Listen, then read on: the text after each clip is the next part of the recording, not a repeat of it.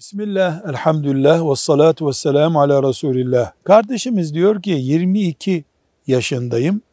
Her şeyi sol elle yapıyorum. Temizlik, yemek, içmek, yazmak. Çok uğraştım. Sağ elle yiyemiyorum. Sağ elle yazamıyorum. Ben Peygamber Efendimiz sallallahu aleyhi ve sellemin sünnetine aykırı yaşayan bir Müslüman mıyım? Diyoruz ki bir insanın sağ eli olmasa her şeyini sol elle yapacak, sol elle yemek yiyecek ve günah olmayacaktı. Sen Allah'ın yarattığı bir tarz gereği sağ elini yemek yemekte, su içmekte, yazmakta kullanamıyorsun. Bunun için de uğraştın. Yapılacak bir şey yok.